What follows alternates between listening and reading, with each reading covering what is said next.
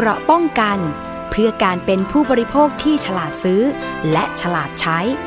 ในรายการ ภูมิคุ้มกัน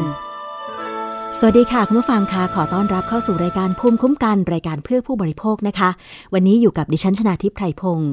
รับฟังผ่านทุกช่องทางของไทย PBS Podcast นะคะ ไม่ว่าจะเป็นเว็บไซต์แอปพลิเคชัน หรือว่าฟังผ่านสถานีวิทยุที่กำลังเชื่อมโยงสัญญาณอยู่ในขณะนี้ค่ะ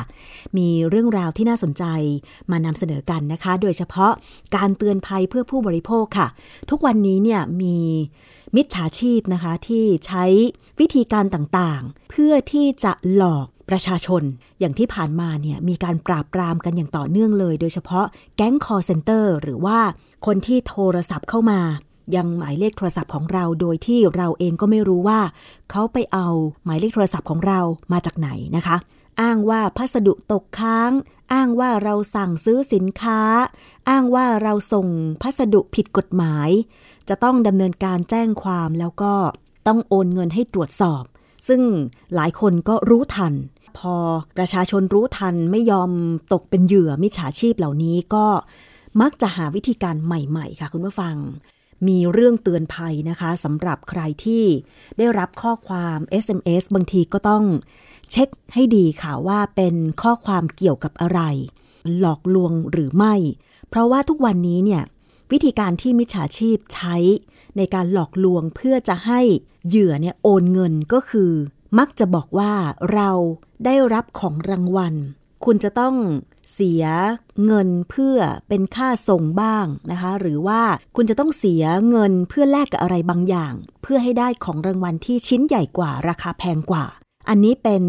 กลโกงของมิจฉาชีพอย่าไปหลงเชื่อนะคะ มี Facebook เพจชื่อว่าเตือนภัยค่ะคุณผู้ฟัง เขาโพสต์เตือนเตือนภัยตู้เย็นให้ฟรีนะคะ มีคนส่งข้อความ แจ้งเตือนภัยไปที่เพจเตือนภัยค่ะ บอกว่า ถ้าใครเห็น Facebook หรือว่าเพจที่ส่งข้อความบอกว่า เราได้รับตู้เย็นฟรี ตู้เย็นให้ฟรีหรือสิ่งของอื่นๆ ที่อ้างว่าให้ฟรี แต่บอกให้เราโอนค่าขนส่งไป อย่าไปหลงเชื่อเด็ดขาดนะคะ พวกนี้มันเป็นมิจฉาชีพ มาหลอกให้คนโอนเงิน แล้วก็ส่งพวกรูปสินค้าต่างๆเผลอๆ ก็มีการแอบอ้าง ร้านที่มีอยู่จริง อย่างตัวอย่างที่ประชาชนส่งไปให้เพจเตือนภัยเพื่อนำมาเตือนภัยเนี่ย ชื่อ Facebook ว่า สายชนตู้เย็นให้ฟรี สายชนนี่เป็นภาษาอังกฤษนะคะ S A I C H O N แล้วก็พิมพ์เป็นภาษาไทยต่อไปเลยว่าตู้เย็นให้ฟรี ซึ่งคนที่ส่งไปเตือนภัยเนี่ยเขาบอกว่า คาดว่าจะเป็นการแอบอ้างร้านที่มีอยู่จริง แต่มิจฉาชีพเนี่ยจงใจสร้างชื่อ Facebook ให้คล้ายๆกับร้านจริง เพื่อให้คนเข้าใจผิด แล้วก็ส่งหมายเลขบัญชีให้เสร็จสับเลยนะคะ แต่ปรากฏว่าเป็นหมายเลขบัญชีของมิจฉาชีพนะคะ ถ้าเราเจอแบบนี้จะต้องทำยังไง ถ้าเป็นดิฉันนะดิฉันก็กดรายงานทางค่ายโทรศัพท์มือถือ แล้วก็แจ้งว่าเป็นขยะ อย่างท่านนี้ที่ส่งข้อมูลไปเตือนภัยค่ะ มิจฉาชีพเนี่ยนะคะ ส่งรูปตู้เย็นไปให้ เป็นตู้เย็นเครื่องเล็กๆ บอกว่าคุณได้รับตู้เย็นฟรี แต่เราขอค่าส่ง 400 บาท แล้วก็ส่งหมายเลขบัญชีธนาคารไปให้นะคะทำทีเป็นว่า ได้จัดส่งพัสดุ แล้วจะทำการส่งหมายเลขพัสดุให้เรา ปรากฏว่าพอ คนที่ได้รับข้อความหลงเชื่อโอนเงินค่าส่งไปให้เนี่ย มิจฉาชีพก็ไม่ได้ส่งของมาให้ คือจริง ๆ เขาไม่มีของอยู่แล้วล่ะ แต่เขาส่งรูปที่ไปก๊อปปี้จากใครมาก็ไม่รู้นะคะ ส่งไปให้เหยื่อ พอเหยื่อหลงเชื่อแล้วก็ทวงถามว่า โอนเงินค่าส่งไปให้แล้วไง ขอหมายเลขพัสดุของยังมาไม่ถึงเลย หลังจากนั้นก็คือติดต่อไม่ได้นะคะ เพจที่เขาเตือนภัยเนี่ย ชื่อบัญชี ที่มิจฉาชีพส่งไปให้ ก็คือชื่อนางสาวกันที่พาทองตุ้ม ธนาคารกรุงศรีวิทยาจำกัด คุณผู้ฟังคะ ถ้าเราไม่เคยที่จะไปซื้อ เครื่องใช้ไฟฟ้าไม่เคยไปซื้อของอะไร อยู่ๆมีคนบอกว่าเราได้ของฟรี แต่ให้เราโอนค่าส่งไปให้ อย่าไปหลงเชื่อเด็ดขาด เพราะว่านั่นคือมิจฉาชีพ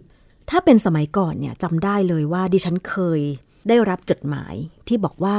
ดิฉันได้ หม้อเตาหุงต้มฟรีนะ จากร้านค้าในตัวเมือง แต่คุณจะต้องมารับเอง พร้อมกับการเสียภาษีที่คุณได้รับของรางวัลนะคะ แล้วเขาก็ส่งเอกสารต่างๆ มาให้ พอคุณแม่รับเอกสารทางไปรษณีย์เนี่ย คุณแม่ก็คือตอนแรกก็ไม่รู้ไงว่าเป็นมิจฉาชีพ ก็โทรมาบอกเราใหญ่เลยว่าเนี่ยเราได้รับเครื่องใช้ไฟฟ้าฟรี แต่ว่าจะต้องไปรับเองพร้อมกับเสียภาษี ดิฉันก็เลย บอกแม่ไปว่าดิฉันไม่เคยไปซื้อของที่ร้านนี้ ไม่มีทางที่จะได้รับของฟรีแน่นอน คือเมื่อก่อนอาจจะใช้วิธีการส่งจดหมายส่งทางไปรษณีย์แต่ตอนนี้เนี่ยก็คือส่งเป็นข้อความทางโทรศัพท์เลยนะคะ อย่าลงเชื่อเด็ดขาด โดยเฉพาะถ้าเราไม่เคยไปทำธุรกรรมหรือไปซื้อของอะไรก็ตาม ไม่มีใครจะให้ของเราฟรีๆคิดง่าย ๆ แบบนี้นะคะ คุณผู้ฟังอะอันนี้จบเรื่องเตือนภัยกันไปค่ะ อาจจะมีวิธีการใหม่ๆ ถ้าเกิดว่าคุณผู้ฟังเคยเจอ ข้อความหรือว่ากลโกงของมิจฉาชีพ บอกทางรายการภูมิคุ้มกันเพื่อเตือนภัยได้ อย่างแรกก็คืออาจจะต้องแจ้งกลับไปทางค่ายมือถือว่าเป็นข้อความขยะเป็นการหลอกลวง หรือถ้าเจอทาง Facebook Twitter Instagram หรือ TikTok ให้กดรายงานไปที่สื่อสังคมออนไลน์ ค่ายนั้นๆเลยนะคะ ตอนนี้ดิฉันเห็นมี TikTok เนี่ยแพร่หลายมากเลย ทั้งโฆษณาสินค้าที่ดูแล้วว่าน่าจะเป็นอันตราย โดยเฉพาะครีมทารักแร้ขาวเยอะมากเลย ดิฉันก็ไม่เคยกดเข้าไปดูนะ โฆษณา ครีมทาตัวขาวเนี่ย แต่ดูเหมือนว่ามันจะเป็นการทำโฆษณาผ่าน TikTok มันก็เลยโชว์หน้าฟีดเราอยู่บ่อยๆ อันเนี้ยเดี๋ยวมีเรื่องมาเตือนภัยกันเกี่ยวกับครีมกวน แต่ว่าตอนนี้ค่ะมีอีกเรื่องหนึ่ง รายได้ของประชาชนในปัจจุบัน เพียงพอกับค่าใช้จ่ายหรือไม่ สวนดูสิตโพค่ะ เข้าไปสำรวจรายได้ประชาชน ผลโพบอกว่ารายได้ไม่พอใช้ ในภาวะเงินเฟอ้อและสินค้าแพง ต้องแบกรับภาระค่าใช้จ่ายเพิ่มมากขึ้น และจากการลงทะเบียน บัตรสวัสดิการแห่งรัฐปี 2565 พบว่าคนจนในประเทศเพิ่มขึ้นเป็น 20 ล้านคน หรือคิดเป็นหนึ่งในสามของประชากรทั้งหมดเลยทีเดียวทำให้หลายฝ่ายมีความกังวลต่อสถานการณ์ความเหลื่อมล้ำทางสังคมค่ะสวนดุสิตโพนะคะ มหาวิทยาลัยสวนดุสิตมีการสำรวจความคิดเห็นตัวอย่างของประชาชนทั่วประเทศจำนวน 1,067 คน เป็นการสำรวจทางออนไลน์ ระหว่างวันที่ 3-6 ตุลาคม 2565 เกี่ยวกับรายได้และค่าใช้จ่ายค่ะคุณผู้ฟัง หัวข้อ ณ วันนี้รายได้ของประชาชนเพียงพอกับรายจ่ายหรือไม่ มีผู้ตอบแบบสอบถามบอกว่า ไม่เพียงพอกับรายจ่าย 54.54%เพียงพอกับรายจ่าย 45.46%ต่อข้อถามที่ว่าสินค้าประเภทใดที่คิดว่าแพงเกินกว่าที่จะรับได้ ผู้ตอบแบบสอบถามบอกว่า ค่าน้ำมัน ค่าเดินทาง อันนี้แพงเกินกว่าจะรับได้ถึง 82.96%ค่าน้ำค่าไฟฟ้า 71.19%ค่าแก๊สหุงต้ม 66.38%อาหารจานเดียวอาหารตามสั่ง 53.67%วัตถุดิบสำหรับปรุงอาหาร 52.64%ต่อข้อถามที่ว่าประชาชนอยากให้รัฐบาลดำเนินการอย่างไร เพื่อช่วยเหลือกรณีของแพง ประชาชนผู้ตอบแบบสอบถามบอกว่าอยากให้รัฐช่วยเหลือเรื่องการควบคุมราคาสินค้า ลดราคาสินค้า 85.73%ลดภาษีน้ำมัน 68.43%นำเสนอข้อมูลความจริงโดยไม่ปิดบัง 56.52%และจัดโครงการสินค้าราคาถูกช่วยเหลือประชาชน 54.35% อีกมาตรการหนึ่งที่ประชาชนอยากจะให้รัฐช่วยนะคะ ก็คือเร่งออกมาตรการช่วยเหลือ เช่น คนละครึ่ง ช่วยค่าน้ำค่าไฟฟ้า 52.36%ต่อข้อถามที่ว่าประชาชนคิดอย่างไรกับกรณีคนจนในไทยเพิ่มขึ้นเป็น 20 ล้านคน หรือ 1 ใน 3 ของประชากรทั้งหมด ผู้ตอบแบบสอบถามบอกว่า ของแพงทำให้คนมีเงินไม่พอใช้มากถึง 80.38%คนตกงานเพิ่มมากขึ้น ไม่มีรายได้ 74.72%เงินมีจำนวนเท่าเดิม แต่ซื้อของได้น้อยลง 70.47%และคนเป็นหนี้เพิ่มขึ้น 67.64%เศรษฐกิจไม่ดีเป็นเวลานาน 65.57%อะ อันนี้ก็คือคำถามที่ว่าคนจนในไทยเพิ่มมากขึ้นจากการลงทะเบียนบัตรสวัสดิการแห่งรัฐนะคะ ต่อข้อถามที่ว่าประชาชนอยากให้รัฐบาลดำเนินการอย่างไร เพื่อช่วยเหลือกรณีคนจน ผู้ตอบแบบสอบถามนะคะ บอกว่าขอให้ช่วยสร้างโอกาสสร้างไรายได้ เน้นการพึ่งตนเองระยะยาว 78.32%แก้ปัญหาอย่างจริงจังและต่อเนื่อง 77.19%ยอมรับและหาต้นเหตุของปัญหาที่แท้จริง 66.54%ทุกภาคส่วนร่วมมือกันแก้ไขปัญหา 63.15%และเพิ่มสวัสดิการช่วยเหลือดูแลด้านสุขภาพ 59.10%และคำถามสุดท้าย ประชาชนคิดว่ารัฐบาลจะแก้ปัญหาคนจนได้หรือไม่ ประชาชนผู้ตอบแบบสอบถามบอกว่าแก้ไขไม่ได้ 77.32%แก้ไขได้ 22.68%และอีกคำถามหนึ่งบอกว่า ประชาชนคิดว่ารัฐบาลจะแก้ปัญหาของแพงได้หรือไม่ ผู้ตอบแบบสอบถามบอกว่า แก้ไขไม่ได้มากถึง 59.23%แก้ไขได้ 40.77% อันนี้เป็นเพียงความคิดเห็นบางส่วนจากการสำรวจความคิดเห็นประชาชน 1,067 คนทางออนไลน์ของศูนย์ดุสิตโพนะคะ แต่อาจจะตรงใจคุณผู้ฟังหลายคนว่าที่ผลโพออกมาเนี่ยก็ตรง อย่างเช่น คนเป็นหนี้เพิ่มมากขึ้น เพราะว่ารายได้น้อย เพราะว่าช่วงที่ผ่านมาล็อกดาวน์เนื่องจากการระบาดของโควิด -19 ด้วยส่วนหนึ่ง แล้วหลังจาก ที่มีการผ่อนคลายตั้งแต่ต้นเดือนตุลาคม 2565 ที่ผ่านมาเนี่ยเศรษฐกิจกำลังฟื้นตัว แต่ว่ากำลังซื้อหรือความต้องการด้านอื่นๆเนี่ยอาจจะยังไม่มากเพียงพอทำให้หลาย ๆ อาชีพต้องเลิกทำอาชีพไป แต่อย่างไรก็ตามค่ะ เรื่องของการหารายได้ ให้สมดุลกับค่าใช้จ่ายที่มี รวมถึงการไม่ก่อหนี้สินเพิ่มมากขึ้น ถือว่าเป็นกลยุทธ์ของใครหลายคนที่จะ ช่วยแก้ไขปัญหา ความยากจน แต่คุณผู้ฟัง บางคนก็บอกว่า ก็ในเมื่อมันจำเป็นจะต้องเป็นหนี้เพราะว่าเราหาเงินสดมาซื้อสินค้าไม่ได้ บางคนต้องยอมเป็นหนี้เพราะจำเป็น ในการซื้อสินค้าบางสิ่งบางอย่าง ก็เลยต้องไปหาโปรโมชั่นสินค้าหรือแคมเปญสินเชื่อ ที่สถาบันการเงินยอมให้ผ่อนแบบ 0%ก็คือไม่คิดดอกเบี้ย ตอนนี้เนี่ยมีสินค้าประเภทไหนบ้างล่ะ ที่บัตรเครดิตเอยสถาบันการเงินเอยยอมให้ผ่อนแบบ0%ดิฉันพอจะนึกออกอย่างแรกก็คือ ซื้อโทรศัพท์มือถือนี่แหละ ถ้าใครมีบัตรเครดิตนะ ก็มักจะมีการทำโปรโมชั่นร่วมกับค่ายมือถือหรือว่าร้านค้าที่ขายโทรศัพท์มือถือใช่ไหมคะ ออกรุ่นใหม่มา บางทีก็ผ่อน 10 เดือน เมื่อก่อนนี่ผ่อน 6 เดือนแบบ0%เนาะแต่ว่าตอนนี้เหมือนจะขยายเวลา จาก 6 เดือน 0%เป็น 10 เดือน 0%ก็มีนะ การออกแคมเปญสินเชื่อ แบบคิดดอกเบี้ย 0%ให้ผ่อนจ่ายหลาย ๆ เดือน ทางธนาคารแห่งประเทศไทยหรือแบงก์ชาติบอกว่า อาจจะเป็นปัจจัยที่ทำให้คนไทยเป็นหนี้เพิ่มมากขึ้น เรียกว่าหนี้ครัวเรือนเพิ่มมากขึ้นนะคะ ซึ่งเรื่องนี้ทางธนาคารแห่งประเทศไทยเองก็ไม่ได้นิ่งนอนใจนะคะ เขาก็ติดตามตัวเลขการเป็นหนี้ครัวเรือนของคนไทย กันอย่างต่อเนื่อง เห็นว่าคนไทยเป็นหนี้เพิ่มมากขึ้นนะคะ คุณผู้ฟัง ธนาคารแห่งประเทศไทยรายงานยอดคงค้างหนี้ครัวเรือน จะขยับขึ้นมาอยู่ที่ระดับ 14.76 ล้านล้านบาท ในไตรมาสที่ 2 ปี 2565 แต่เมื่อเทียบกับมูลค่าเศรษฐกิจแล้ว สัดส่วนหนี้ครัวเรือนต่อ GDP ปรับตัวลงมาอยู่ที่ 88.2%จากระดับ 89.2%ต่อ GDP ในไตรมาสที่ 1 ปี 2565 นอกจากนี้เมื่อเทียบกับช่วงเดียวกันของปีก่อนหนี้ครัวเรือนเติบโตเพียง 3.5%เรียกว่าต่ำสุดใน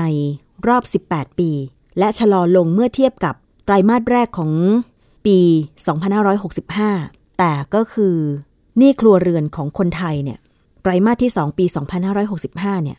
มันเพิ่มขึ้นจริง ๆ นะคะ คุณผู้ฟัง คือถ้าเทียบกับปีก่อนมันลดลง แต่ว่าไตรมาส 2 มันเพิ่มขึ้นจากไตรมาส 1 ปี 2565 แน่นอนนะคะ เรื่องนี้ค่ะ ทางคุณเศรษฐพุทธ สุทธิวาฒนรพุทธ ผู้ว่าการธนาคารแห่งประเทศไทยนะคะ ได้เปิดเผยบอกว่า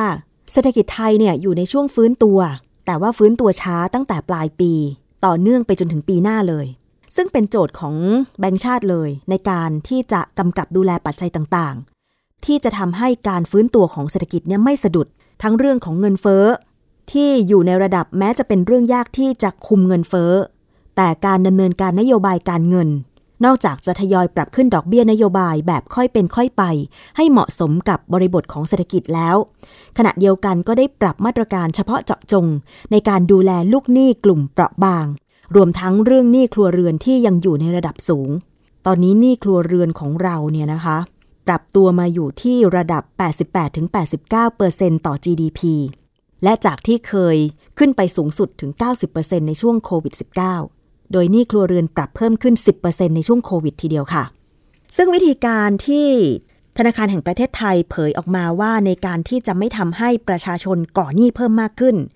โดยที่ไม่มีกำลังการใช้หนี้หรือไม่มีความสามารถในการใช้หนี้เนี่ยก็คือ ต้องควบคุมการปล่อยสินเชื่อ การกู้หรือการออกผลิตภัณฑ์ แคมเปญของสถาบันการเงินหรือร้านค้าต่างๆ ในการที่จะทำให้ผู้บริโภคเนี่ยก่อหนี้สินเพิ่มมากขึ้น ต้องดูตั้งแต่การปล่อยสินเชื่อที่ไม่สร้างแรงจูงใจที่ผิดเพี้ยน ยังไงดีล่ะคุณผู้ฟัง มันเหมือนกับว่าร้านค้าหรือสถาบันการเงินน่ะพยายามที่จะทำการตลาดเพื่อเพื่อให้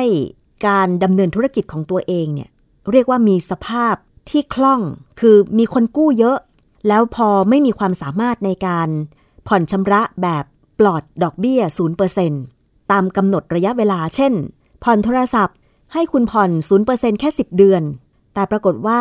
ไม่มีเงินจะผ่อน ก็เลยเป็นหนี้ยาวต่อเนื่องไปเดือนที่ 11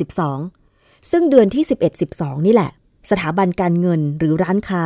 ก็จะมาคิดดอกเบี้ยละกี่เปอร์เซ็นต์ก็ว่ากันไปแล้วแต่จะตกลงหรือในสัญญาใช่ไหมคะคุณผู้ฟัง และการแก้หนี้ไม่ควรนำไปสู่คนที่ไม่สามารถเข้าถึงแหล่งเงิน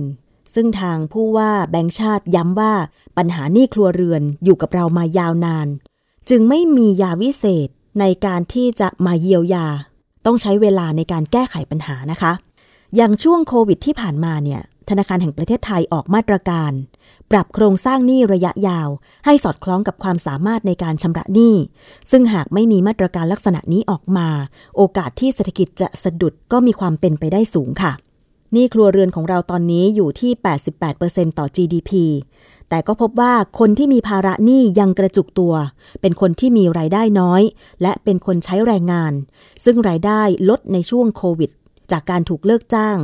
จากที่บริษัทต้องปิดกิจการ รวมถึงผู้ประกอบการ SME หรือกิจการขนาดเล็กและขนาดย่อม จึงจะต้องใช้มาตรการที่เฉพาะเจาะจงในช่วงนี้นะคะ ซึ่งการแก้ไขปัญหาหนี้ครัวเรือนเนี่ยธนาคารแห่งประเทศไทยบอกว่าสิ่งแรกที่ต้องทำก็คือ การลดหนี้ปัจจุบันที่อาจเป็นหนี้มาก่อนโควิด -19 ซึ่งแบงก์ชาติดูแลมาอย่างต่อเนื่อง วันนี้เศรษฐกิจกำลังจะฟื้นตัว ขณะเดียวกันก็ยังมีลูกหนี้กลุ่มที่เปราะบาง และผลิตภัณฑ์ที่ตอบโจทย์ได้ไม่ครบ จึงขึ้นอยู่กับสถาบันการเงินที่จะต้องมีความรับผิดชอบกับลูกหนี้ในหลายมิติ ที่สำคัญคือการไม่ให้สถาบันการเงิน ออกผลิตภัณฑ์สินเชื่อ หรือการโฆษณา การปล่อยสินเชื่อ แคมเปญต่างๆ ที่ไม่ไปกระตุกพฤติกรรมของลูกหนี้สินเชื่อ ที่ไม่ก่อให้เกิดประโยชน์กับลูกหนี้ขณะเดียวกัน เกณฑ์อนุมัติสินเชื่อก็ควรจะให้น้ำหนักกับเงินที่เหลือในการดำรงชีพ นอกจากความสามารถในการชำระหนี้แล้ว อันนี้ก็หมายความว่าถ้าเกิดสถาบันการเงินเนี่ยจะออกแคมเปญต่างๆ ก็ไม่ควรไปกระตุ้นให้ประชาชนที่เป็นหนี้อยู่แล้ว เป็นหนี้เพิ่ม ด้วยการไปจูงใจว่าออดอกเบี้ยต่ำหรือไม่มีดอกเบี้ย ในระยะเวลากี่เดือนกี่ปี ทั้งๆทที่สินค้าหรือผลิตภัณฑ์นั้นมันไม่จำเป็น สินค้าและผลิตภัณฑ์อะไรที่ไม่จำเป็นจะต้องก่อหนี้ล่ะ คุณผู้ฟัง คือเท่าที่ดิฉันได้รับข้อมูลแล้วก็สอบถามผู้ที่อยู่ในแวดวงการเงินหลาย ๆ คน คือถ้าเป็นหนี้โดยการซื้อบ้านซื้อที่อยู่อาศัย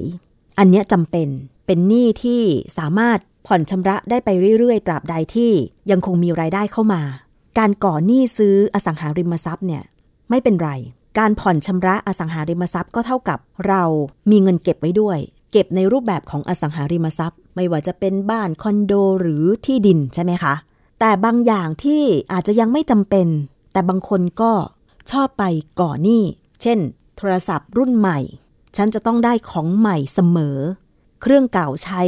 ปีครึ่งเอง ก็อยากจะขายต่อละ แต่ว่าราคาขายต่อนั้นมันถูกแสนถูกมาก อันนี้หลายคนเคยพูดให้ดิฉันฟังเหมือนกัน แต่บางคนตอนนี้ก็คือ ไม่ตกเป็นเหยื่อการตลาดอีกแล้ว ใช้ของจนกว่าจะพัง บางคนนะคะ ดิฉันเห็นใช้โทรศัพท์มือถือ 5 ปี ดิฉันเคยใช้โทรศัพท์เครื่องหนึ่งอะหปี แต่บางเครื่องที่ 3 ปีครึ่งหรือ 4 ปี เพราะว่าเครื่องมันรวนก็เลยจำเป็นต้องเปลี่ยน แต่เครื่องที่ใช้นานสุดเนี่ยโทรศัพท์มือถือคือ 5 ปีกว่านะคุณผู้ฟัง เคยพูดไว้นะคะ ตอนนั้น จะใช้โทรศัพท์ยี่ห้อหนึ่งตั้งแต่เขาออกเวอร์ชัน3 รอให้เขาออกเวอร์ชัน8 ดิฉันถึงจะใช้ยี่ห้อนี้นะคะแต่ปรากฏว่าขณะที่เขาออกเวอร์ชัน8 ดิฉันก็ยังไม่ซื้อ เพราะว่าราคามันสูงมาก รอจนเครื่องเดิม พัง แบบบูตไม่ขึ้น แล้วก็แบตมือถือนั้นเสื่อม คิดว่าซื้อใหม่น่าจะคุ้มกว่า ถึงไปซื้อยี่ห้อนั้นเป็นเวอร์ชัน11 อะไรอย่างเงี้ย คิดดูนะ พูดตั้งแต่เวอร์ชัน3 ได้มาซื้อเครื่องนั้นจริง ๆ คือเวอร์ชัน11 อันนี้ก็คือพยายามจะ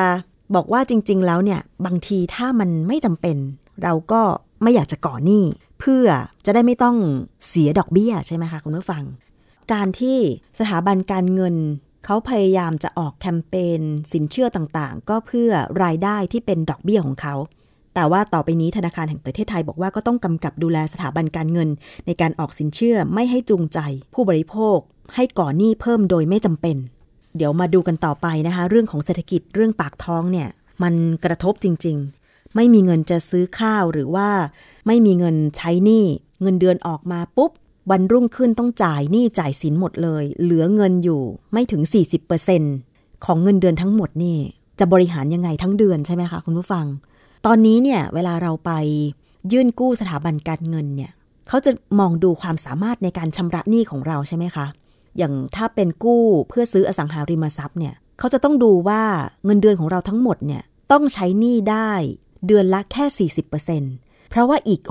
60%มันจำเป็นต่อการดำรงชีพ 1. ค่าบ้าน ค่าน้ำค่าไฟ ค่าน้ำมันรถค่าโดยสาร รถอะไรต่างๆ ค่าเดินทางว่าอย่างนั้นนะคะ คือเราจะต้องมีเงินใช้ทั้งเดือนเนี่ย60%ของเงินเดือน ซึ่งอันนี้แหละถ้าเกิดว่าใครไปกาะหนี้สินแบบทั้งผ่อนบ้าน ทั้งผ่อนรถยนต์ ผ่อนมอเตอร์ไซค์ผ่อนตู้เย็น ผ่อนมือถือ มันก็มากเกินที่จะมีความสามารถในการชำระหนี้ เงินจะกินก็เหลือน้อยเต็มทีอะไรประมาณนี้นะคะ อันนี้ก็เลยนำมาเล่าให้ฟังกันว่า เรื่องของดอกเบี้ยเนี่ยธนาคารแห่งประเทศไทยก็ออกมาตรการมาเป็นระยะระยะเหมือนกันนะคะ ยังไงก็ติดตามความคืบหน้ากันค่ะ เกราะป้องกัน เพื่อการเป็นผู้บริโภคที่ฉลาดซื้อ และฉลาดใช้ ในรายการ ภูมิคุ้มกัน ไปกันที่เรื่องของสุขภาพกันนิดหนึ่ง อันนี้คุณผู้ชายอาจจะไม่ค่อยกระทบเท่าไหร่ แต่คุณผู้หญิงนี่แหละ ที่ชอบใส่รองเท้าส้นสูง ต้องฟังทางนี้เลยค่ะคุณผู้ฟัง เพจใกล้หมอจิ๋มสองอันนี้ชื่อเพจเขานะ มีการโพสต์เตือนภัยการสวมรองเท้าส้นสูงค่ะ หลายคนก็อาจจะคงพอ ได้ข้อมูลมาบ้างแล้วก่อนหน้านี้ แต่ว่าต้องเอามาเตือนกันบ่อยๆ ค่ะ เพราะว่าคุณผู้หญิงบางคนที่สวม ส้นสูงทุกวันหรือบ่อยๆ เนี่ย บางทีถ้าเกิดคุณมีอาการ เจ็บปวด เมื่อยตัว อยู่เป็นประจำนวดเท่าไหร่ก็ไม่หาย ต้องสังเกตเลยนะคะ เรื่องใกล้ตัวคุณผู้หญิงปวดหลังแบบหาสาเหตุไม่เจอ อาจเป็นเพราะส้นสูงของคุณก็เป็นได้ สาวๆ ที่ชอบที่จะใส่รองเท้าส้นสูง ระวังจะเสี่ยงกับหลังเสื่อมมากกว่าปกตินะคะ มีข้อมูลบอกว่า ยามที่เราก้าวเดินเนี่ยอวัยวะทั้ง 3 จะต้องทำงานควบคู่กันนะคะก็คือข้อเท้าหัวเข่าและกระดูกสันหลังค่ะคุณผู้ฟัง คุณผู้หญิงที่ใส่ส้นสูง เสี่ยงหลังเสื่อมมากกว่าปกติ ใครที่ต้องขย่งอยู่บนส้นสูง แล้วก็เดินตลอดทั้งวัน ถ้าเป็นในรายที่ใส่มาแล้วเป็นระยะเวลาหลายปี จะส่งผลต่อสุขภาพก็คือ ข้อเท้า เพราะเป็นส่วนที่อยู่ใกล้ชิดกับเท้ามากที่สุด หัวเข่าเกิดจากการเคลื่อนไหวจากการเดิน กระดูกสันหลังเป็นส่วนที่จะต้องถ่ายทอดน้ำหนัก การเดินลงมา และเมื่อเกิดการใช้งานหนัก กล้ามเนื้อจะเกิดการล้า ปวดเกรงที่ด้านหลัง เนื่องจากเมื่อใส่ส้นสูง หลังของคุณจะงอ และมีการโน้มตัวไปข้างหน้าร่างกายคุณจะพยายามรักษาสมดุลโดยอัตโนมัติ ด้วยการพยายามต้าน หรือคอยเกร็งไม่ให้ลำตัวและแผ่นหลัง เอนไปข้างหน้ามากเกินไป จึงแอ่นหลังเพื่อหาจุดสมดุล หรือจุด balance ซึ่งพอแอ่นมากๆเข้า ก็จะทำให้กระดูกบริเวณหลังเหนือสะโพก ก็คือเหนืออุ้งเชิงกราน เกิดการเคลื่อนที่ค่ะคุณผู้ฟัง แล้วถ้าเกิดว่าเป็นแบบนี้ เป็นเวลานานๆก็จะมีแนวโน้มเคลื่อนออกมา แล้วก็กดทับประสาทได้สูงด้วย โอ้ มันขนาดนั้นเลยเหรอคุณผู้ฟัง แต่คุณผู้หญิงเนี่ยเมื่อก่อนที่ฉันใส่ส้นสูงนะ ยิ่งโดยเฉพาะเต้นลีลาดเนี่ย แต่ว่ารองเท้าส้นสูงของเต้นลีลาดจะเป็นรองเท้าที่น้ำหนักเบา แล้วก็ตัดเย็บมาเพื่อการเต้นลีลาดโดยเฉพาะ แต่ยังไงก็ตามเนี่ย พอดิฉันนึกย้อนไป สมัยนั้นที่ฝึกเต้นลีลาดเนี่ย อายุยังน้อย แต่ก็ปวดเมื่อยอยู่ แต่ตอนนี้คือนานและไม่ได้เต้น แต่ว่า ชีวิตประจำวันดิฉันก็ไม่ได้ใส่ส้นสูงแล้ว ก็ใส่รองเท้า พื้นเรียบธรรมดา หรือว่ารองเท้าผ้าใบอย่างเงี้ยนะคะ บางคนลองสังเกตตัวเองนะ คุณผู้หญิงที่ใส่ส้นสูง มีการเจ็บตรงบริเวณบั้นเอวมากเกินไปหรือเปล่า ถ้าเป็นแบบนี้ทุกวันทุกวันเนี่ยก็เสี่ยงสูงเหมือนกันนะคะสาวๆบางคนอาจจะคิดว่า เดี๋ยวก็หายไปเอง หรือบางทีอาจจะเกิดผลตรงกันข้ามเลย ก็คือหนักกว่าเดิม ถ้าเป็นนานแล้วก็มีอาการมากมีสิทธิ์ถึงขั้นต้องใช้ วิธีผ่าตัดใส่เหล็ก เพื่อเข้าไปดามกระดูกสันหลังให้ตรงกันนะคะ ฉะนั้นทางที่ดีที่สุดก็คือป้องกันก่อนจะสายเกินแก้ ด้วยการบริหารคลายกล้ามเนื้อหลัง ช่วงเวลาที่พักงานระหว่างวัน หรืออาจจะต้องไปนวดเท้าเพื่อคลายกล้ามเนื้อ ก็ดีขึ้นนะคะ อันนี้ก็จะช่วยได้ แต่ว่าที่สำคัญก็คือ เลือกรองเท้าที่เหมาะสมกับรูปร่างของเราค่ะคุณผู้ฟัง บางคนบอกว่าถ้ารักที่จะใส่ส้นสูง เพราะว่าเดินแล้วเหมือนนางพญาเดินสวยอะไรอย่างเงี้ย แต่ขอให้เวลาที่คุณอยู่ในออฟฟิศที่ไม่ต้องเจอใคร อาจจะต้องหารองเท้าแตะมาใส่เดินในออฟฟิศอันนี้ก็เป็นคำแนะนำถ้าใครเคยใส่ส้นสูงแล้ว ไม่ได้ใส่เป็นเวลานาน พอกลับไปใส่อีกครั้งเนี่ย ก็จะรู้สึกปวดหลัง ปวดบั้นเอว ดิฉันก็เป็นนะ ตอนนี้ก็คือใส่รองเท้าส้นเตี้ย สบายที่สุดลุยฝนได้ก็คือรองเท้าแตะ อันนี้ก็คือคำเตือนนะคะ จากเพจใกล้หมอจิ๋มสองเกี่ยวกับเรื่องของรองเท้าส้นสูง มาถึงช่วงนี้นะคะ อย่างที่เกริ่นไปว่า มีเรื่องของครีมกวนมาฝาก ใครเข้าไปเล่นติ๊กต็อกเคยเจอโฆษณาครีมทารักแร้ขาวบ้างไหม เราก็ไม่รู้อะเนาะว่า การที่เขาโฆษณาบอกว่า แค่ทารักแร้ แล้วก็ชูรักแร้ แล้วก็ใช้ครีมทาทำให้ขาวขนาดนั้น เวลาเราเห็นคลิปหรือโฆษณาอะไร ดิฉันขอบอกเลยว่าอย่าเพิ่งไปเชื่อ เพราะขนาดดิฉันนะ พอไปเล่น TikTok เนี่ย มันทำให้เราดูสวยๆเพราะว่ามันมีฟิลเตอร์ มันมีการตัดแต่งภาพ มันเป็นแอปพลิเคชัน มันเป็นสิ่งที่มากับแอปพลิเคชัน TikTok อยู่แล้วอะคุณผู้ฟัง เขาจะแต่งภาพให้เป็นฟิลเตอร์แบบยังไงก็ได้ ให้เหมือนสาวเกาหลี ให้ผิวขาวเนียนยังไงก็ได้ ขอให้ฉุกคิดไว้ก่อนว่าอย่าเพิ่งไปเชื่อเลย การที่เขาชูรักแร้ขาว บอกว่าใช้ครีมนี้ทาแล้วมันขาวแบบนี้เนี่ย อย่าเพิ่งไปเชื่อนะ เพราะว่ามันมีฟิลเตอร์ที่ทำให้ผิวขาวเรียบเนียน เรื่องของครีมกวนค่ะ คุณผู้ฟังมีข้อมูลในนิตยสารฉลาดซื้อที่ออกมาเตือนกันอยู่บ่อยๆ แต่ดิฉันก็ยังอยากจะเตือนอีก เพราะว่ามันยังมีมาโดยตลอด ระยะหลังๆเนี่ยทางสำนักงานคณะกรรมการอาหารและยาหรืออยและตำรวจบกปคบตำรวจคุ้มครองผู้บริโภคเนี่ยนะคะเขาก็ไปตรวจ โรงงาน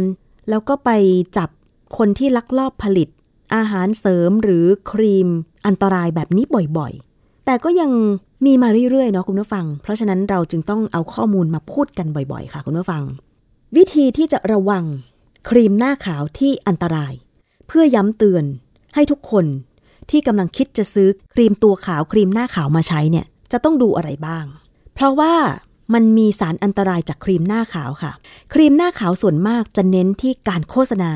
หรือรีวิวว่าใช้แล้วหน้าใส ขาวไวมาก ซึ่งเกิดจากการที่ผู้ผลิต จะนำสารที่ห้ามใช้ในเครื่องสำอาง เช่น สารปรอด สารสเตียรอยด์ไฮโดรควินอนกรดวิตามิน A มาเป็นส่วนผสม เนื่องจากสารเคมีที่พูดมาเนี่ย มีฤทธิ์ในการช่วยลดการสร้างเม็ดสีเมลานิน จึงทำให้ผิวขาวเร็ว เรียกว่า 3-7 วันก็เห็นผลแล้ว แต่ผลข้างเคียงหรืออันตราย ก็ทำให้หน้าพังผิวพังได้เช่นกัน ผลข้างเคียงถ้าเกิดว่าเราไปใช้ครีมที่มีสารปรอด สารสเตียรอย สารไฮโดรควินอนกรดวิตามิน A ขาวเร็วแบบไม่ปลอดภัย ลักษณะอาการก็คือ ถ้ามีการผสมสารปรอดนะทำให้มีอาการแพ้ ผื่นแดง ผิวบางลงและคล้ำลงอย่างรวดเร็ว และอาจจะส่งผลให้ไตอักเสบ ทางเดินปัสสาวะอักเสบด้วย ดิฉันเคยใช้ครีมเมื่อก่อนดังมากเลยเขาบอกทาฝ้า หน้าก็หายเป็นฝ้า แล้วมีเพื่อนดิฉันเนี่ยซื้อมาทารักแร้ดิฉันก็ซื้อมาทาตามเพื่อน แต่ปรากฏว่าตัวเองแพ้ รักแร้แบบเป็นผื่นแดงคันมาก หลังจากนั้นก็เลยมารู้ตอนโตว่าอ๋อ เขาคงผสมสารประหลอดสารอันตรายนี่แหละ แล้วเผอิญว่าเราเป็นคนที่เป็นโรคภูมิแพ้อยู่แล้วตั้งแต่เด็กๆไง เราก็เลยแพ้ง่าย เพื่อนไม่แพ้แต่เราแพ้นะคุณผู้ฟัง ถ้าเป็นครีมที่ลักลอบใส่สารไฮโดรควินอนผลข้างเคียงก็คือผิวหนังจะระคายเคือง ผิวคล้ำมากขึ้น เกิดฝ้าถาวร แล้วก็อาจจะมีความเสี่ยงต่อโรคมะเร็งผิวหนัง ถ้าเป็นครีมที่ลักลอบผสมกรดวิตามิน A จะมีอาการระคายเคืองต่อผิวหนัง แสบร้อนรุนแรง หน้าแดง แพ้แสงแดด ไวต่อแสง รวมถึงเป็นอันตรายต่อหญิงตั้งครรภ์อีกด้วย ถ้าเป็นกรดวิตามิน A ที่เขาใช้ในคลินิกเนี่ย มันจะเจือจางมาก ๆ นะคะคุณผู้ฟัง คือดิฉันเคยไปคลินิกผิวหนังที่รักษาโดยคุณหมอ แต่ว่าขั้นตอนเนี่ยเขาก็บางขั้นตอนนะเขาก็จะใช้กรดวิตามิน A แต่เขาจะบอกเราก่อน ว่าความเข้มข้นไม่มาก ซึ่งเขาบอกว่าถ้าเราทนไม่ได้เนี่ยเขาจะทำการเช็ดออกให้เรา ถ้าเป็นคลินิกที่มีแพทย์ผิวหนังดูแลอย่างใกล้ชิดนะ แต่ไม่ควรซื้อมาทาเองนะคะ ถ้าเป็นครีมที่ผสมสารสเตียรอยเนี่ย ผลข้างเคียงก็คือจะมีผื่นแพ้ สิวผดผิวบางจนเกิดผิวแตกลาย อันนี้เคยมีมาร้องเรียนที่ไทย PBS มาแล้วนะคะว่า ซื้อโลชั่นมาทาจากผิวแบบเรียบๆเนียนๆกลายเป็นผิวแตกลายไปเลย หาคนรับผิดชอบก็ไม่ได้ ทั้งนี้นะคะ ผลข้างเคียงที่บอกไปเนี่ย เป็นเพียงตัวอย่าง ผลเสียที่ตามมาส่วนหนึ่งเท่านั้น ยังคงมีอาการอีกหลายรูปแบบที่เกิดขึ้น แล้วแต่บุคคล เพราะว่าผิวหนังของแต่ละคนเนี่ยไม่เหมือนกันคำแนะนำสำหรับการเลือกซื้อครีมอย่างปลอดภัย ก่อนซื้อครีมเนี่ยจะต้องสังเกต รายละเอียดว่ามีส่วนผสมในครีมอะไรบ้าง อย่าไปเชื่อคำโฆษณาที่มีการอวดอ้างผลลัพธ์ที่ตามมา แบบไม่น่าเป็นไปได้ หากผลิตภัณฑ์ที่ขายเนี่ยไม่มีฉลาก ไม่มีวันเดือนปีที่ผลิต ไม่แสดงรายชื่อผู้ผลิต ก็ไม่ควรเสี่ยงซื้อมาใช้ จะต้องมีเลขทะเบียน ใบรับจดแจ้งของออยด้วยนะคะ การตรวจเช็คเลขจดแจ้งของออยสามารถเข้าไปในเว็บไซต์ www.fda.moph.go.th นะคะ ถ้าสังเกตลักษณะครีมหน้าขาวที่พบบ่อยในปัจจุบัน ลองสังเกตนะคะ แบบตลับหรือกระปุกพลาสติกดูไม่น่าเชื่อถือ แบบก้องแก๊งอะ่ะ ไม่มีฉลาก หรือขายเป็นถุงเป็นกิโล มีเนื้อครีมสีเข้ม สีที่พบบ่อยก็คือสีเขียว สีเหลือง อย่าซื้อมาใช้นะคะ คือกลิ่นมันเนี่ยเรารู้เลยว่า มันไม่ใช่ครีมที่มียี่ห้อ ซึ่งถ้าเกิดคุณซื้อมาใช้แล้วและไม่มั่นใจที่จะใช้เนี่ยก็สามารถ ไปหาซื้อที่ตรวจสารอันตรายต่างๆ มาลองตรวจเพื่อเช็คความชัวร์ว่าครีมที่คุณซื้อมาเนี่ยลักลอบใส่สารไฮโดรควีนอนสารสเตียรอย สารปารอด หรือกรดวิตามินเอหรือไม่ ลองไปซื้อชุดตรวจที่ร้านขายยา อาจจะต้องเป็นร้านใหญ่ๆเนาะเขาจะมีชุดตรวจ ผลิตภัณฑ์เครื่องสำอาง แต่สุดท้ายแล้วถ้าหากพบว่า ตนเองหลงไปใช้ครีมที่มีสารอันตรายเข้าแล้วเนี่ย สิ่งที่ต้องทำก็คือหยุดใช้ครีมทันที ไม่ควรใช้ต่อ และถ้าพบอาการผิดปกติที่ผิวหนังนะคะ ก็ควรจะไปหาหมอผิวหนัง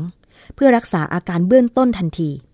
ไม่ควรรักษาเอง เนื่องจากถ้ารักษาไม่ถูกวิธีหรือถูกจุด อาการก็อาจจะหนักไปกว่าเดิมก็เป็นได้ อันนี้ก็ขอให้ระมัดระวังด้วยนะคะ ครีมกวน ส่วนมากก็จะเป็นราคาถูกๆ แล้วโฆษณาแบบเว่อร์ๆค่ะคุณผู้ฟัง ขาวใน 3 วัน 7 วัน หรือตอนนี้ TikTok อะ โอ้โหเยอะมากเลยนะคะทำการตลาดแบบเข้าถึงคนได้เยอะอะแล้วก็ใช้ฟิลเตอร์แบบขาวขาวเนียนเนียนอะแบบไร้ไฝฟ้าเลยอะเป็นไปไม่ได้คุณผู้ฟัง ลองสังเกตคนตัวเป็นๆสิ คนที่จะแบบขาวเนียนไร้ไฝฟ้าจะมีสักกี่คน ไม่ต้องอะไรมากแค่ต้นแขนนะคุณผู้ฟังนะ เพราะเราคงไปมองส่วนอื่นเขาไม่ได้ใช่ไหมลองสังเกตดูท้องแขนหรือต้นแขนน่ะ บางคนก็ขาวเนียนจริงนะ แต่ว่าก็เป็นกระอะไรอย่างเงี้ย เออมีเหมือนกันนะ คนผิวขาวมักจะเป็นกระสำหรับคนไทยเนี่ย ผิวสองสี ผิวสีแทนเล็กๆ หรือว่าผิวผิวเหลืองแบบเราเป็นคนเอเชียก็ดีอยู่แล้วนะคะ แต่ถ้าใครอยากจะมีผิวสุขภาพดีก็แค่รักษาความสะอาด ออกกำลังกาย แล้วก็พยายามไม่ให้ยุงกัดมดกัดอะไรอย่างเงี้ย แต่สำหรับดิฉันที่เป็นภูมิแพ้อยู่บ่อยๆ เวลาแพ้นี่ก็คือจะแพ้ผื่นขึ้นเนี่ย มันเลี่ยงไม่ได้เลยที่ตามแขนขาตามลำตัวเนี่ย มันจะมีรอยรอยเกาบางทีมันทนไม่ได้นะคะคุณผู้ฟังก็ต้องทำใจ ก็ไม่ใช้ครีมผิวขาวอะไรหรอกค่ะ เพราะว่ามันคงไม่ขาวไปกว่านี้ ก็กลัวว่ามันจะแย่ไปกว่าเดิมด้วยซ้ำไปนะคะ อันนี้ก็อยากจะฝากเตือนคุณผู้ฟังไว้ค่ะ มาถึงช่วงคิดก่อนเชื่อกันบ้าง หน้าฝนบางทีอาจจะต้องเจอฝนในระหว่างทางกลับบ้านหรือไปทำงาน ถ้าเกิดไม่มีร่มไม่มีเสื้อกันฝนเนี่ยอาจจะเปียกปอนกันไปได้ เพราะฉะนั้นถ้าเกิดว่าตัวเปียกผมเปียกก็ต้องรีบเช็ดให้แห้ง มีคำถามว่า ถ้าผมเปียกจะทำให้เราเป็นหวัดง่ายได้จริงหรือ ไปฟังในช่วงคิดก่อนเชื่อค่ะ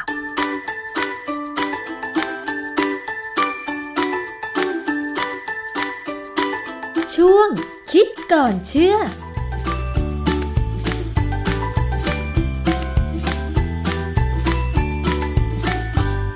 พบกันในช่วงคิดก่อนเชื่อกับดรแก้วกังสดานนภัยนักพิษวิทยากับดิฉันชนาทิพไพรพงศ์นะคะ เราจะนำเรื่องใกล้ตัวมาคุยกัน แล้วก็นำเสนอข้อมูลที่เป็นงานวิจัยทางด้านวิทยาศาสตร์ค่ะ เพื่อจะได้รู้ว่าเรื่องนั้นจริงหรือไม่จริงนะคะ วันนี้นะคะเราจะพูดถึงเรื่องของผมเปียก ถ้าผมเปียกแล้วเราไม่รีบทำให้แห้งเนี่ย เช่นสระผมตอนกลางคืนหรือเปียกฝนมาจากนอกบ้านเนี่ยนะคะ ถ้าเราไม่รีบทำให้แห้งแล้วนอนอาจจะทำให้ คันหัว ผมเป็นเชื้อรา เพราะว่ามันมีความเปียกชื้นอยู่นานใช่ไหมคะ เคยได้ยินข้อมูลนี้เหมือนกันว่า ถ้าผมเปียกแล้วไม่รีบทำให้แห้ง อาจจะทำให้เป็นหวัดได้ง่าย ข้อมูลนี้จริงหรือไม่ มีงานวิจัยทางวิทยาศาสตร์อะไร ออกมาอธิบายเรื่องนี้บ้าง เราต้องไปถามกับอาจารย์แก้วค่ะอาจารย์คะเรื่องของผมเปียกบางคนชอบสระผมเวลากลางคืน ถ้าเป็นสมัยก่อนเนี่ยอาจจะไม่มีอุปกรณ์เช่นดรายเป่าผมมาเป่าให้มันแห้งนะคะ แต่ว่าปัจจุบันเนี้ยมันมีดรายเป่าผมบางคนอย่างดิฉันเนี่ยชอบสระผมตอนกลางคืนจนถูกทักว่าทำไมสระผมตอนกลางคืน อาจจะทำให้เป็นหวัดได้นะ แต่ดิฉันก็เถียงไปว่า ดิฉันใช้ดรายเป่าผมให้มันแห้งแล้วไง ก็คงไม่เป็นหวัดหรอกอะไรอย่างเงี้ยค่ะอาจารย์ ผมเปียกทำให้เป็นหวัดได้ง่ายจริงหรือคะอาจารย์ คือเวลาเราจะเป็นหวัดเนี่ยสิ่งหนึ่งที่จะต้องเกิดขึ้นคือภูมิต้านทานต่ำลง เพราะว่าพวกเชื้อโรคที่ทำให้เกิดหวัดเนี่ยเช่นพวกไวรัสตระกูลโคโรนาเนี่ย มันจะมีอยู่ทั่วไป ไม่ใช่ว่าโคโรนาไวรัสที่มาทำให้เกิดโควิด -19 เดี๋ยวเพิ่งมาความจริงตระกูลเขาเนี่ยมีอยู่เยอะเพียงแต่เขากลายพันธุ์มาเป็นโควิด -19 ซึ่งทำให้อันตรายมาก ดังนั้นเนี่ยการที่เราผมเปียกแล้วถ้าเป็นกลางวันอุณหภูมิสูงไม่ได้เย็นไม่ได้อยู่ห้องแอร์ให้เย็นๆเนี่ยนะภูมิต้านทานเราเนี่ยก็จะยังไม่ตกไม่ต่ำค่ะภูมิต้านทานมนุษย์ หรือแม้กระทั่งสัตว์ไปถึงปลาเนี่ยจะเปลี่ยนแปลงลงในทางที่ไม่ดี ถ้าอุณหภูมิต่ำลง เราจะสังเกตว่าปลาที่อยู่ในน้ำที่เขาเลี้ยงในบ่อในกระชังอะไรก็ตามเนี่ยถ้าน้ำเย็นลงมากๆเนี่ย มันจะติดเชื้อตาย เพราะว่าภูมิต้านทานมันต่ำลงค่ะฉะนั้นเรื่องนี้เป็นเรื่องสำคัญนะฮะผมถูกสอนมาเหมือนกันว่าออกไปนอกบ้านถ้าเปียกฝนกลับบ้านเนี่ยให้รีบสระผมให้สะอาด และค่ะเช็ดผมให้แห้ง ซึ่งความจริงอันนั้นก็จริงอย่างหนึ่ง เพราะว่าฝนนอกบ้านเนี่ยสกปรกอืเรามีขี้ฝุ่นเยอะค่ะใช่ไหมในขี้ฝุ่นก็มีเชื้อโรค มีไวรัสมีแบคทีเรียอยู่และทำให้เป็นหวัดได้ ประเด็นคือถ้าเป็นเมืองนอกเนี่ยอย่าง CDC CDC ของอเมริกาเนี่ยก็มีลักษณะคล้ายๆ กับกรมควบคุมโรคเขาให้ความเห็นเลยว่า ผมเปียกไม่ได้ทำให้เป็นหวัด การจะเป็นหวัดได้ก็คือไปสัมผัสเชื้อไวรัสมาอืมเพราะฉะนั้นถ้าคุณผมเปียกแล้วอยู่ในบ้าน ไม่ได้ไปไหนแล้วบ้านสะอาดค่ะไม่มีเชื้อโรคมากเนี่ย คุณไม่เป็นหวัดหรอกเพียงแต่คุณจะรำคาญ แต่ถ้าคุณนอน คุณมันนอก็นเปีเมื่ยอกหมผอมนเปียกเนี่ยเปียกหมอนแล้วคุณมีสิทธิ์จะเจอกับเชื้อราอ่าเพราะเชื้อราก็มีทั่วไปในสิ่งแวดล้อม คือราเนี่ย ต้องการความชื้นไม่สูงมาก ไม่ถึงก็ต้องเป็นแฉะ แค่ชื้นชื้นห้าหกสิบเปอร์เซ็นของความชื้นสัมผัสเนี่ยราขึ้นได้ เพราะฉะนั้นเขาก็แนะนำว่าต้องพยายามทำให้มันแห้ง ผู้ชายอาจอาจจะมีปัญหาน้อยกว่าเพราะผู้ชายผมสั้นอืมนะอย่างผมเนี่ยผมอาบผมสระผมทุกคืนนะแล้วผมก็เช็ดถั่วธรรมดาไม่ได้ใช้ไดร์อะเช็ดค่ะแป๊บเดียวเดี๋ยวมันก็แห้งแล้วอ๋อเหรอนะอาจารย์เป่าพัดลมไหมไม่เป่าผมเช็ดเช็ดจนแบบเกือบแห้งแล้วผมก็ยังไม่นอนทันที ผมก็จะดูทีวีสักพักหนึ่งแล้วก็นอน ค่ะคือผมผมสั้นมาก เพราะมันบางด้วยอะมันเริ่มอืมบางลงตามวัยอะนะสรุปแล้วก็คือว่าถ้าผมเปียกหรือสระผม ถ้าอยู่ในบ้านไม่มีเชื้อไวรัส ก็ไม่เสี่ยงทำให้เป็นหวัด ถูกไหมฮะอาจารย์ ไม่เสี่ยง แต่ว่ามันมีงานวิจัยที่น่าสนใจนะเขาเป็นบทความตีพิมพ์ในวารสารชื่อไวรัสไวรัสก็คือไวรัสนี่แหละนะ ปี 2016 เนี่ย มีบทความหนึ่งแปลเป็นภาษาไทยว่า การลดลงของอุณหภูมิและความชื้น ก่อนการติดเชื้อ ไรโนไวรัสในมนุษย์ ในสภาพอากาศหนาวเย็น ไรโนไวรัสเนี่ยจะเป็นไวรัสที่ทำให้เกิดหวัดนี่แหละนะฮะเขาบอกเลยว่าการที่อุณหภูมิและความชื้นที่ลดลงไปเรื่อยๆ ในแต่ละวันเนี่ยนะอย่างเช่นหน้าหนาวเนี่ยหน้าหนาวนี่ความชื้นลดลงไปนะค่ะอุณหภูมิก็ลดลงไปเนี่ยเพิ่มความเสี่ยงในการติดเชื้อไรโนไวรัสที่ทำให้เกิดหวัดเลย เพราะฉะนั้นอุณหภูมิจึงเป็นปัจจัยสำคัญสำคัญยังไงสำคัญที่ว่ามันมีบทความหนึ่งในวารสาร PNAS หรือ Proceedings of the National Academy of Science ปี 2015 เนี่ยมีบทความที่แปลเป็นภาษาไทยว่า ภูมิคุ้มกันธรรมชาติต่อไวรัสไข้หวัดธรรมดา จะจำกัดการเพิ่มของไวรัสในเซลล์ทางเดินหายใจของหนูเมื่ออุณหภูมิอุ่นขึ้นอืมแสดงว่าอะไร แสดงว่าพอถ้าเขาทดลองเนี่ยถ้าให้หนูอยู่ในอุณหภูมิที่สบายๆอุ่นๆเนี่ยเอาเชื้อไวรัสที่ทำให้เกิดหวัดธรรมดาได้ใส่เข้าไปในหนูเนี่ยหนูก็ไม่เป็นไรค่ะ แต่ถ้าจับให้อยู่ในอุณหภูมิที่ต่ำลง ห้องที่เย็นลงไปเรื่อยๆเนี่ยนะหนูมันก็ติดหวัดเหมือนกันอ๋อนะเพราะฉะนั้นก็สรุปว่าอุณหภูมิที่ต่ำลงเนี่ยทำให้ภูมิต้านทานต่ำลงค่ะดังนั้นเนี่ยในหน้าหนาวเนี่ยทุกคนควรจะต้องพยายามระวังการติดเชื้อหวัด เราจะเห็นว่าเด็กเล็กๆเนี่ยเป็นหวัดเยอะมากใช่เพราะอะไรเขาอาจจะห่มผ้าไม่ดีค่ะนะฮะแล้วก็กินไม่ดีก็อีกเรื่องหนึ่งค่ะแต่ว่าห่มผ้าไม่ดีแล้วตัวเย็นเนี่ย ทำให้เป็นหวัดง่ายใช่เพราะฉะนั้นเด็กจะต้องใส่เสื้อผ้าให้พอให้ให้ดีพอ อาจารย์พูดอย่างนี้ ดิฉันนึกภาพไปตอนสมัยเด็กที่อยู่ต่างจังหวัดเลยนะคะว่า พอหน้าหนาวทีไรเนี่ย เด็กแม้แต่ตัวดิฉันเองเนี่ยนะคะ ต้องผิงไฟต้องใส่เสื้อกันหนาว แล้วผิวแห้ง แก้มแตกเลย มีน้ำมูกไหลเกือบทุกคนเลย ก็แสดงว่าอุณหภูมิที่ลดลงประกอบกับ ภูมิต้านทานของตัวเด็กมีน้อยกว่าผู้ใหญ่ จึงทำให้ติดเชื้อไข้หวัดได้ง่ายกว่าคนอื่นใช่ไหมคะอาจารย์ เด็กบางทีปรับตัวไม่เป็นคือเขาไม่รู้อะค่ะตอนเราไปนเด็กๆ เราไม่ค่อยรู้อะไรบางอย่างนี่ไงถ้าว่า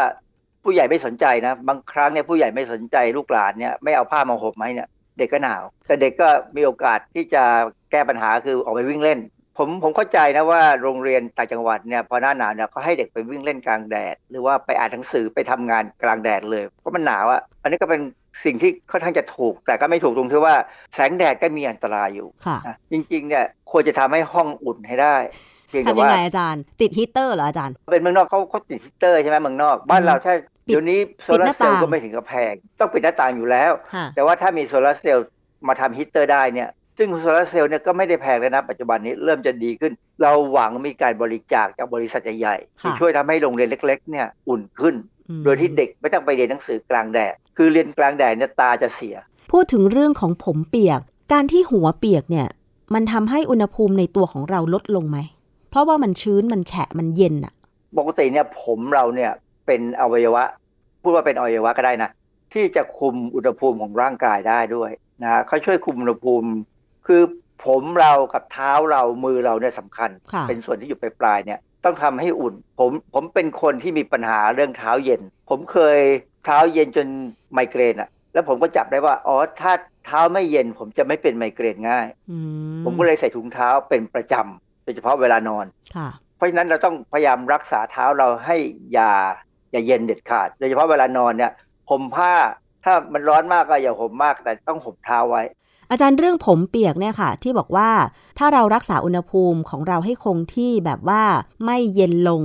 ซึ่งเสี่ยงมากเนี่ยนะคะ อาจารย์เมื่อเปรียบเทียบกันระหว่างการสระผม เช่น ช่วงเที่ยงวันมีแดดจัดๆโดยที่ในห้องก็ไม่เปิด เครื่องปรับอากาศเลย กับสระผมตอนกลางคืน ประมาณสัก4ี่ห้าทุ่มแล้วในบ้านปรับอากาศเตรียมนอนแล้วอย่างเงี้ยค่ะอาจารย์ ถ้าเราไม่เป่าผมให้แห้ง โอกาสที่จะเป็นหวัดได้ง่าย ก็คือช่วงกลางคืนหรือกลางวัน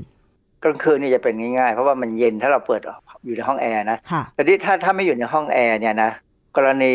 บ้านเราเนี่ย ถ้าเราอยู่แบบบ้านธรรมดาเนี่ยสระผมกลางวันเนี่ยไม่ดี เพราะอะไรเพราะว่าอยู่ๆไปเดี๋ยวเหงื่อออกอืมันก็เหม็นอีกอะยังไงก็ต้องสระผมก็คือผมมาสระเช้าสระก่อนนอนตื่นเช้ามาผมไปขี่จักรยานก่อน แล้วกลับมาอาบน้ำผมก็สระผม อยู่ไปอยู่ไปพอถึงกลางคืนก่อนนอน เหม็นไม่เหม็นก็ต้องสระเพราะมีความรู้สึกว่ามันผ่านมาเป็นสิบชั่วโมงเงี้ยมเหงื่อก็ต้องออกเพราะว่าเรากินอาหารเผ็ดอะค่ะ แล้วอย่างนี้คนสระผมบ่อยจะมีโอกาสเสี่ยงเป็นหวัด หรือติดเชื้อไวรัสมากกว่าคนอื่นไหมถ้าเอาผมเป็นหลักนะ ผมสระผมทุกวันวันละสองครั้งเนี่ย ผมปีที่แล้วไม่เป็นหวัดเลย ปีนี้ก็ยังไม่เป็นหวัดเลย ก็แสดงว่าแล้วก็ขึ้นอยู่กับปัจจัยอื่น คือถ้าเมื่อไหร่ก็ตามที่ผมหัวแฉะไม่ว่าจะเป็นด้วยการร้อนหรือว่าไปทำออกกำลังกายไปทำงานมาหรือกินข้าว หรือว่า กินของเผ็ดอะไรเงี้ยนะถ้าแฉะเมื่อไหร่ผมจะเช็ดให้แห้ง อย่าให้ผมเปียกแล้วก็โดนพัดลมก็ไม่ดีแล้ว อาจารย์แล้วหน้าฝนเนี่ยความชื้นในอากาศมันสูง มันมีส่วนเรื่องของการแพร่กระจายเชื้อโรคในอากาศด้วยไหมเออเยอะแยะนะเพราะว่าเชื้อโรคอย่างไวรัสเงี้ยก็ต้องการความชื้นแบคทีเรียยิ่งต้องการความชื้นหนักเลย เพราะฉะนั้นเราหายใจตอนหน้าฝนเนี่ยความชื้นสัมพันธ์เกือบร้อยหรือบางทีถึงร้อยเลยด้วยซ้ำซึ่งแสดงว่าชื้นมาก เชื้อโรคเนี่ยจะอยู่เยอะเพราะนั้นสิ่งที่ทำได้ก็คือ อย่าให้ภูมิต้านทานตกเด็ดขาด อย่าหนาวต้องอย่าหนาวเด็ดขาด อาจารย์คะสรุปแล้วก็ยังไม่มีงานวิจัยใด ๆ ที่บอกว่าถ้าผมเปียกไม่ว่าจะเปียกจากการสระผมหรือว่าเปียกจากฝน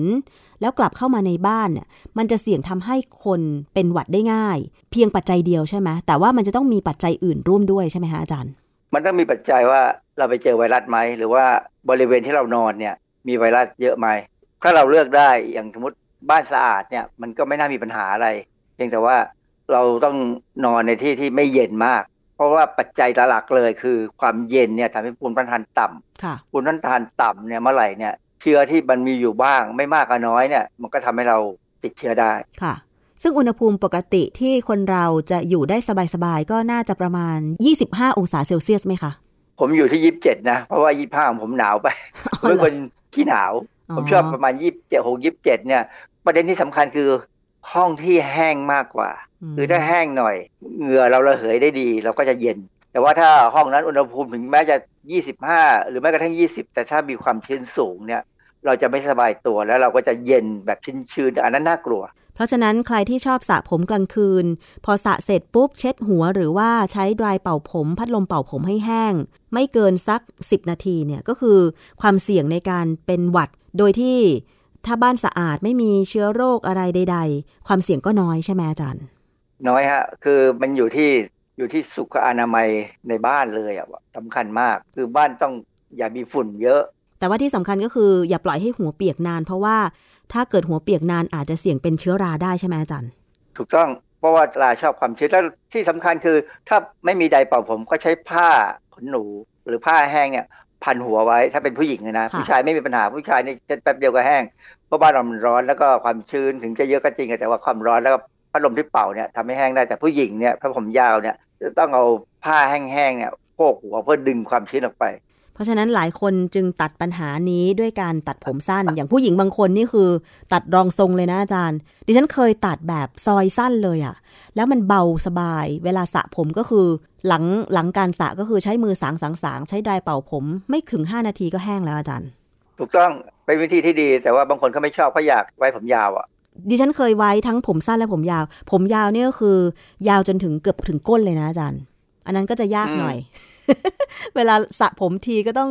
ให้เวลากับการเป่าผมไม่ต่ำกว่า 20 นาทีนะอาจารย์ นั่งข้างหน้าพัดลมก็ได้มั้ง พัดลมเป่าให้ ค่ะ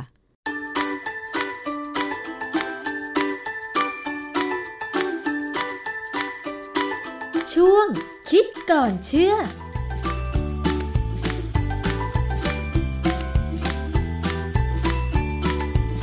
นั่นคือช่วงคิดก่อนเชื่อกับดรแก้วกังสดานนภัยนักพิษวิทยาและนักวิจัยนะคะ ก็จะ